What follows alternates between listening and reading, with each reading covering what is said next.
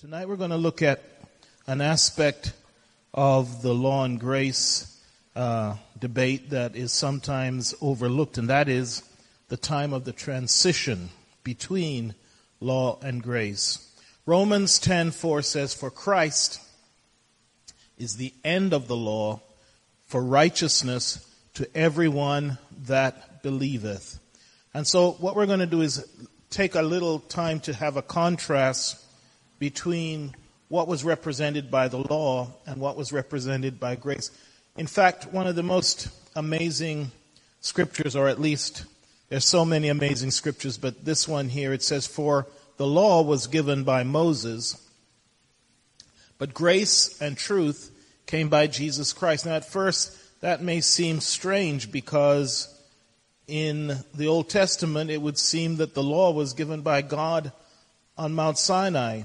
But let's look at, at this in a little bit more detail. The steward of the law was Moses, and of course, the, the steward of grace was Jesus Christ. And the governing principles of the law and the governing principles of grace are what we're going to look at. Under the law, it depended upon your works.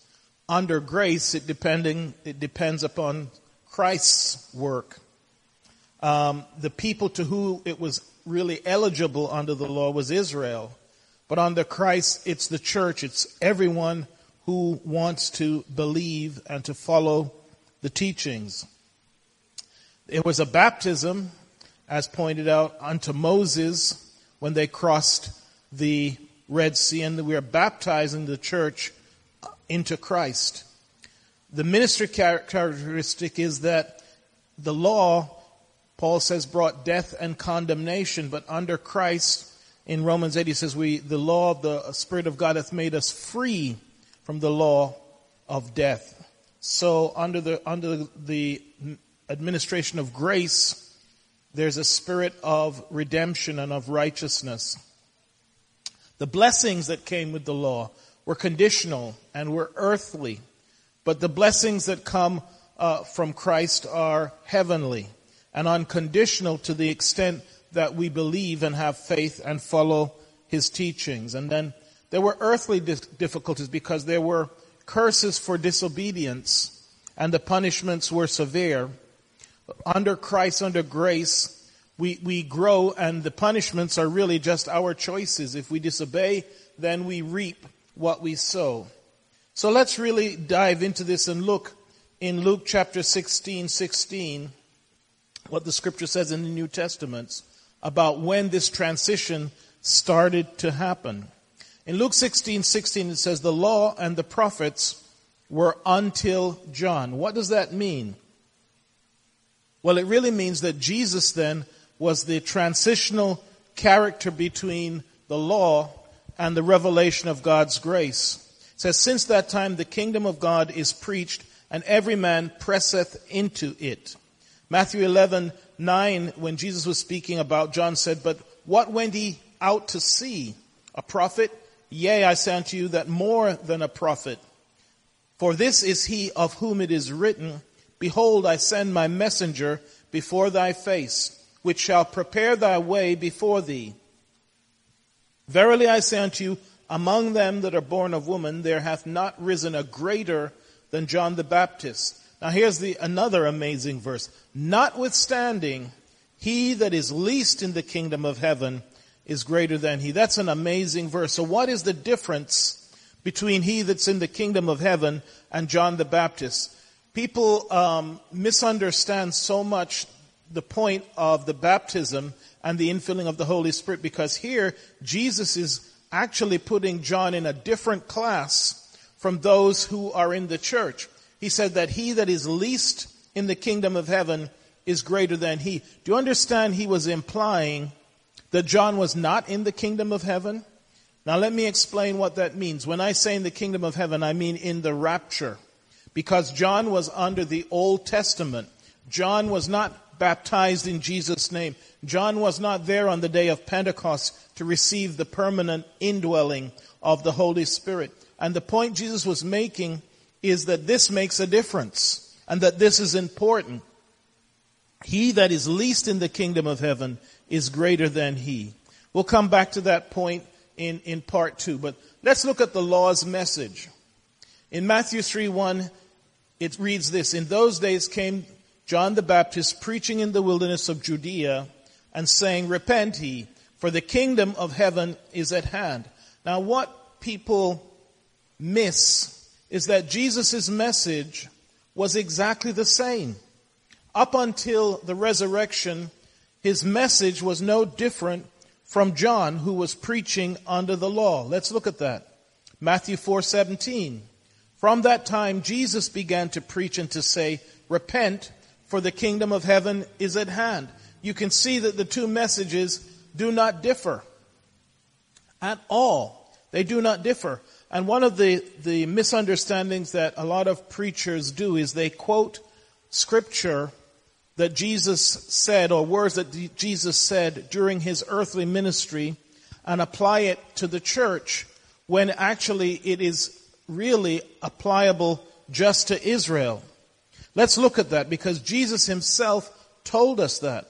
In Matthew 15:22, we have the story of the woman who was not a Jew who came to get her daughter healed. And it's there we learn where Jesus explicitly says what his message, his earthly message was and to whom it was. Matthew 15:22 And behold a woman of Canaan came out of the same coast and cried unto him saying Have mercy on me O Lord thou son of David my daughter is grievously vexed with a devil but he answered her not a word and his disciples came and besought him saying Send her away for she crieth after us. But he answered and said, I am not sent, but unto the lost sheep of the house of Israel. Now this may come as a surprise to many people, but Jesus' earthly ministry was to the Jews. He was still operating under the law because although he was the transitional figure between the law and grace, he still had not paid the penalty for sin. And he tells us here that because of that, he was only sent during his earthly ministry to the Jews. Now, there were several times where he dealt with Gentiles, where he healed the, the, the, the centurion's servant, and in this case, he healed this Canaanite's woman's daughter. But he made it plain that his main ministry and why he was sent at this time was first to the Jews. He had to fulfill the prophecies that had him coming to the Jews. In Matthew 5:17, this is what he said, "Think not that I am come to destroy the law or the prophets. I am not come to destroy, but to fulfill. For verily, verily I say unto you, till heaven and earth pass, one jot or one tittle shall in no wise pass from the law till all be fulfilled." In other words, what he was saying is that he was the fulfillment of the law. That's why it could now end because he had come to be the very fulfillment in body of what the law meant. Because up to that point, no one had really been able to keep the law. And that's why Jesus had to come to fulfill it so that the curse of the law would be lifted off of us when he became the sin offering. So the fulfillment of the law was the promise that there would be a Messiah. All the way back from Deuteronomy, Moses began to tell Israel that there would come a prophet, someone who was going to be the fulfillment of all the promises that God hath made going all the way back to Abraham. In Deuteronomy 18, 18, I will raise them up a prophet from among their brethren, like unto thee, and I will put my words in his mouth, and he shall speak unto them all that I shall command him. In fact, when they uh, saw the Pharisees, John the Baptist preaching, that was one of the questions they asked him. Are you the prophet? Matthew 10, 5. These twelve sent, these twelve Jesus sent forth and commanded them saying, go not in the way of the Gentiles. You see, he was there first to bring the gospel or the good news of repentance to the Jews because he came to fulfill the promises to Abraham and all of the prophets, go not in the way of the Gentiles and into any city of the Samaritans. He commanded expressly and explicitly his disciples not to go but to the Jews, but go rather to the lost sheep of the house of Israel. And as he go, preach saying, the kingdom of heaven is at hand. His message was exactly the same as John the Baptist. And when we look at the words of Jesus in the four gospels, he is really speaking to Israel, not the church. The church did not really begin until the day of Pentecost. So many times some of the sayings that Jesus is saying is really applicable only in terms of the law and understanding it. Now that wasn't wrong because he had not yet died. So Jesus' message was primarily to Israel and he himself was that fulfillment of the law. Here's what he said in Matthew 19. Whosoever therefore shall break one of these least commandments and shall teach men so, he shall be called the least in the kingdom of heaven. But whosoever shall do and teach the same shall be called great in the kingdom of heaven. Matthew 5:20 For I say unto you that except your righteousness shall exceed the righteousness of the scribes and of the Pharisees, he shall in no case enter the kingdom of heaven. Well, how can our righteousness exceed that of the Pharisees? They fasted twice a week, they gave tithes, they did all these things. Well, we can't do it through flesh. It's only through Jesus Christ. Again in Matthew 10:5 he said, "Go not into the way of the Gentiles or into any city of the Samaritans, enter ye not." But we see that when Christ died, the message uh, um, changed. The directions to his disciples changed because now there had been a change in the testament, in the, in the law. Let's look at that. That's what I read right at the beginning. Romans 10, 4. For Christ is the end of the law for righteousness to everyone that believeth. Paul here is describing how Moses would have described it. For Moses describeth the righteousness which is of the law, that the man which doeth those things shall live by them. But the problem is, no one could really keep the law fully. Because even just thinking about something, Jesus said, was breaking of the law. If you just looked at a woman, you know, the Pharisees and the Sadducees thought, well, they kept it outwardly, they were so pure and holy, but Jesus pointed out even thinking thoughts that were not correct was breaking the law. And so we see that the scripture was trying to point us to Jesus, that he was going to be the, the figure. It says the law and the prophets were until John. So Jesus then was the, the, the transitional figure that went between the law and grace. That was fulfilled in the person of Jesus. And that was, of course, before the cross, he operated under the law as to fulfill it and to fulfill all of the prophecies that concerned him that were given under the law. And so the message was the perfect fulfillment of the law. Mark 12, 28. And one of the scribes came and having heard them reasoning together and perceiving that he had answered them well, asked him, which is the first commandment of all? And Jesus answered, the first commandment of all is, Hear, O Israel, the Lord our God is one Lord. And then he goes on to sum up the law in this verse. And thou shalt love the Lord thy God with all thy heart, and with all thy soul, and with all thy mind, and with all thy strength. This is the first commandment. And in fact, it is a summary of the law. Now, if you think about it, we, we teach people to do that. But the truth is, nobody could do that. What it is explicitly saying is that you have to love God 100%, 100% of the time, with all of your heart, with all of your soul, and with all of your mind. The only person who kept that was Jesus Christ. That's why the law failed. The apostle Paul said it was weak through the flesh. If you could have kept this verse, that is Matthew 12:30 perfectly, then the law would have had some benefit for you. Thou shalt love the Lord thy God with all thy heart and with all thy soul and with all thy mind and with all thy strength.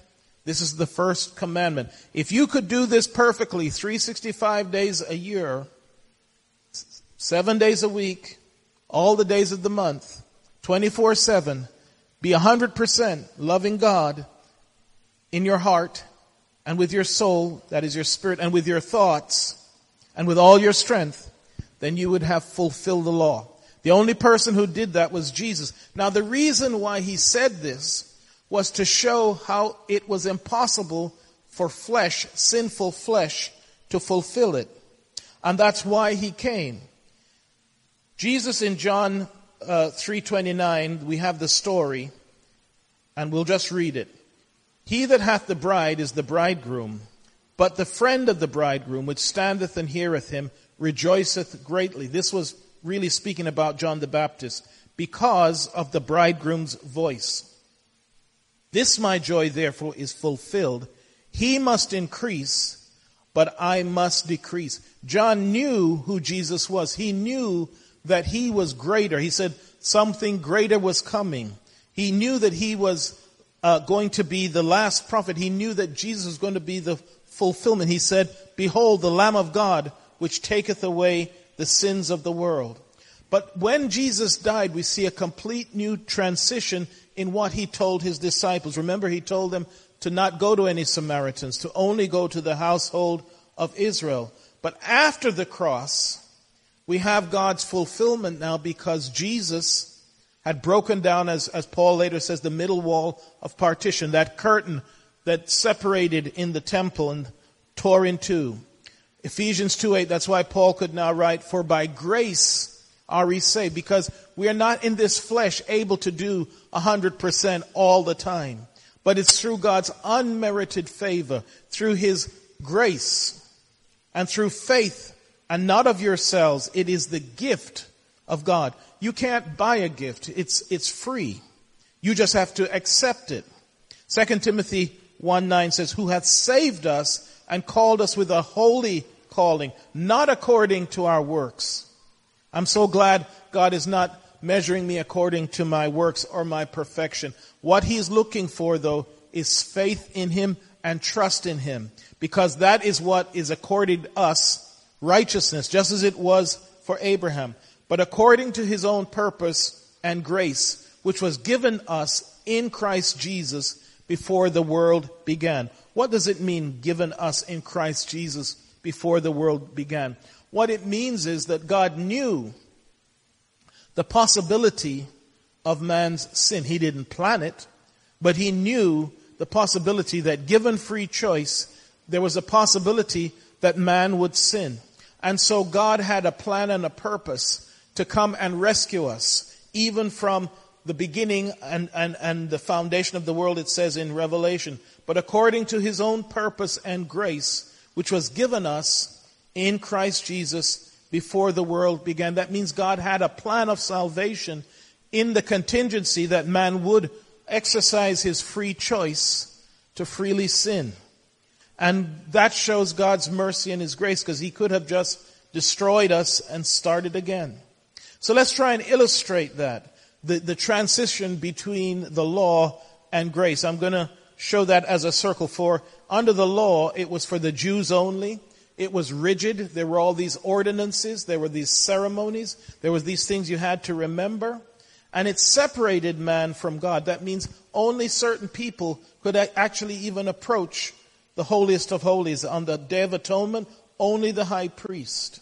It required works. It re- required the ceremonies. It required the rituals and the observance of special days. You had to keep the Sabbath. You had to remember to do all of the ceremonial uh, washings and all of that stuff. But then Christ came and he fulfilled the requirements of the law. As I said, he was the only one who was 24 7 able to fulfill loving God 100%, loving the Spirit 100%. And he became, the Bible says in Hebrews 9, our high priest, and then reconciled man to God, to those who believe, to those who are willing to accept. Amen.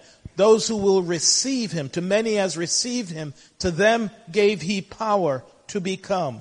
Amen. And because of that now, we can live under God's grace which is for the church. It's undeserved, it's unearned, and it's not based on works. That means it wasn't because I was so good that God saved me. It had nothing to do with my goodness. All it took was repentance and belief, not because I could have achieved anything. It's based upon my belief and my trust and my faith in God.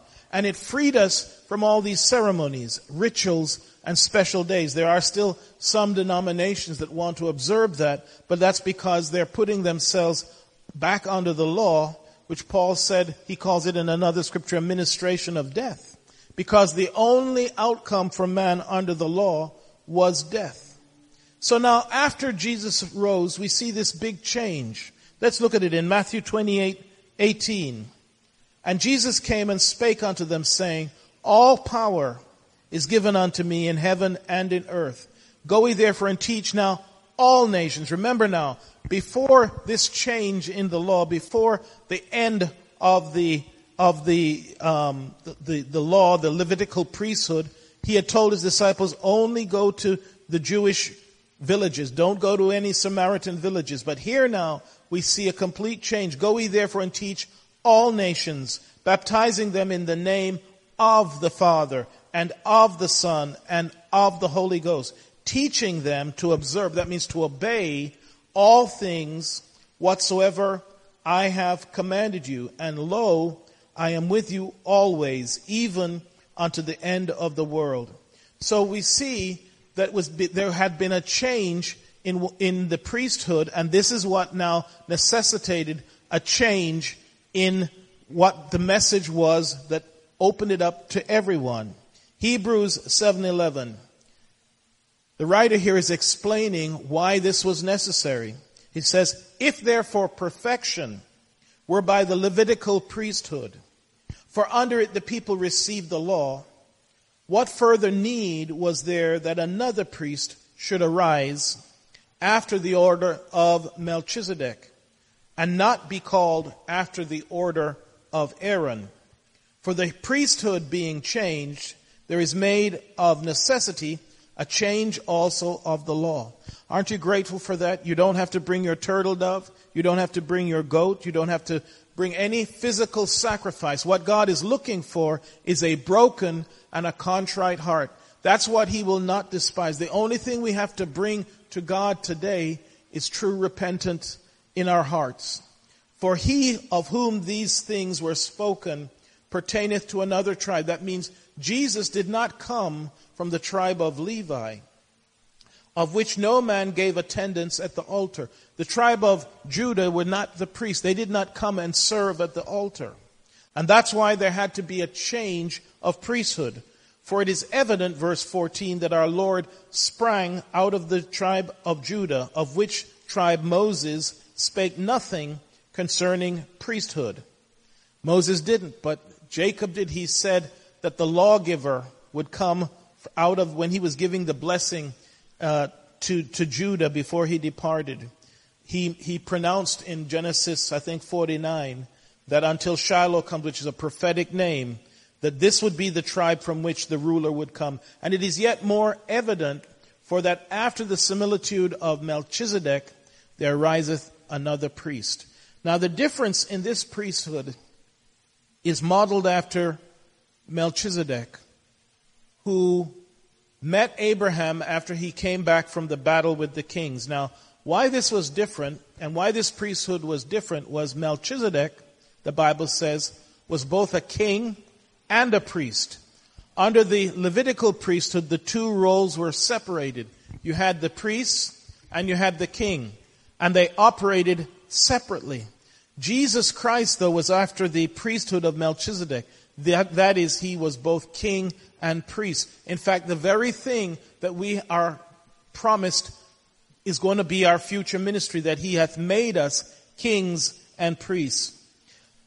For it is evident that our Lord sprang out of Judah, of which tribe Moses spake nothing concerning priesthood. And it is yet far more evident for that after the similitude of Melchizedek, there ariseth another priest, who is made not after the law of a carnal commandment, but after the power of an endless life. The priesthood came through the law of Moses when it was set up. But the new priesthood not after the law of a carnal or fleshly commandment, but after the power of an endless life. Because when Jesus arose, he arose to not ever die again. This is the setting then that Paul was trying to reveal to the New Testament believers that they were under grace and not under the law. That it was no longer um, physical circumcision that God was looking for, but circumcision of the heart, circumcision of the innermost desires. And so when uh, some people came from Jerusalem and came to the church at Galatia and started to tell them all these things that they had to do, Paul then wrote his famous epistle to the Galatians. And I've put it in, in a modern translation. It says, if you start living by that system, you will need to perfectly keep all the laws all of the time. That was the point I was making when Jesus put the summation of the law in saying loving God with all your strength, all your heart, all your mind, all your thoughts, 100%. This will cut you off from Christ because now you're performing your own works. And when you're performing your own works, you are saying what Christ did is useless. You who seek righteousness through keeping the law have missed out on God's grace. That's the modern translation. For we through the Spirit wait for the hope of righteousness by faith. For in Christ Jesus neither circumcision availeth anything, nor uncircumcision, but faith which worketh by love. He did run well. Who did hinder you that he should not obey the truth? Again, Paul is trying to, to bring together the point that, listen, the revelation is Jesus came to destroy the works of the devil. He came to destroy man's works because we can't do it. He came to present himself the sacrifice, the perfect fulfillment of the law so that we get the free gift. Amen. That does not mean that when we come to Christ we are not to work, but it's not our works that provide salvation. The law then was just a shadow to lead us and a, a, an image of what God was going to do. Hebrews 10:1 makes that plain. For the law having a shadow of the good things to come and not the very image of those things can never with those sacrifices which they offered year by year continually make the comers thereof perfect. For then they would not have ceased. Paul is making the point if the law was perfect, then it would not have had to cease. The one sacrifice that they had to keep repeating was because it wasn't good enough. Because the worshippers once purged should have had no more conscience of sins. But in those sacrifices, there is a remembrance again made of sins every year. And then here's the famous verse, for it is not possible that the blood of bulls and of goats should take away sins. While, while they were innocent animals, their blood was not given freely. It could not have the same power as the blood of Christ, who the Bible said gave himself a sacrifice for sins. Amen. So the law was but a shadow. Colossians 2:16 says, "Let no man therefore judge you in meat or in drink." There were many denominations who uh, used to stay away from certain foods um, out of uh, a legalism, you have to say. Paul here in Colossians expressly says, Let no man therefore judge you in meat or in drink or in, or in respect of a holy day. In, in other words, the Sabbath. Or of a new moon, which again is a Sabbath. And then he gets, says it explicitly, or of Sabbath days, which are a shadow of things to come, but the body is Christ. He's saying all of these ceremonies were just the shadow, but the fulfillment is Jesus Christ. And so the law then was just to lead us and to point us to Christ. We are so blessed to be living in a time where we have God's grace. We're living in the age of grace, where God's mercy and day of atonement is still available for salvation. And I'm so blessed that I have chosen to believe and to trust in the King of Kings and Lord of Lords. And you who are listening, that's all you have to do. It's by faith are we saved and not of works, grace through faith, and not of works, lest any man should boast. It is a gift of God. God has been so gracious to us and so merciful to us. And as we close this, this lesson tonight, which is part one, I'm going to be going much deeper into the law and some of the, the misconceptions about it uh, starting next week. So God bless you. We're going to pray and hope that these words will find good soil and that you'll be able to meditate on this, that God's grace is now abundant. We're in the age of grace, and all we have to do is to bring a sacrifice of a broken and a contrite heart. The Bible says he would in no way despise. So if you could bow your hearts with me, Father, we thank you tonight for your mercy and most of all your grace. Lord, that has been shed abroad, O God. Help us, I pray, to grasp hold of it. Lord, that we will be able, hallelujah, to serve you with faith believing. We thank you for all that you're doing in our lives. And even when we're going through, when we are struggling, Lord, that you are still there, that your grace still saves. Hallelujah. We thank you for the Holy Spirit, Lord, that has put us into a, a, a new class, into your church, into your bride. We thank you for all that you're doing. And we give you all the praise and the glory in Jesus' name. Amen. Amen.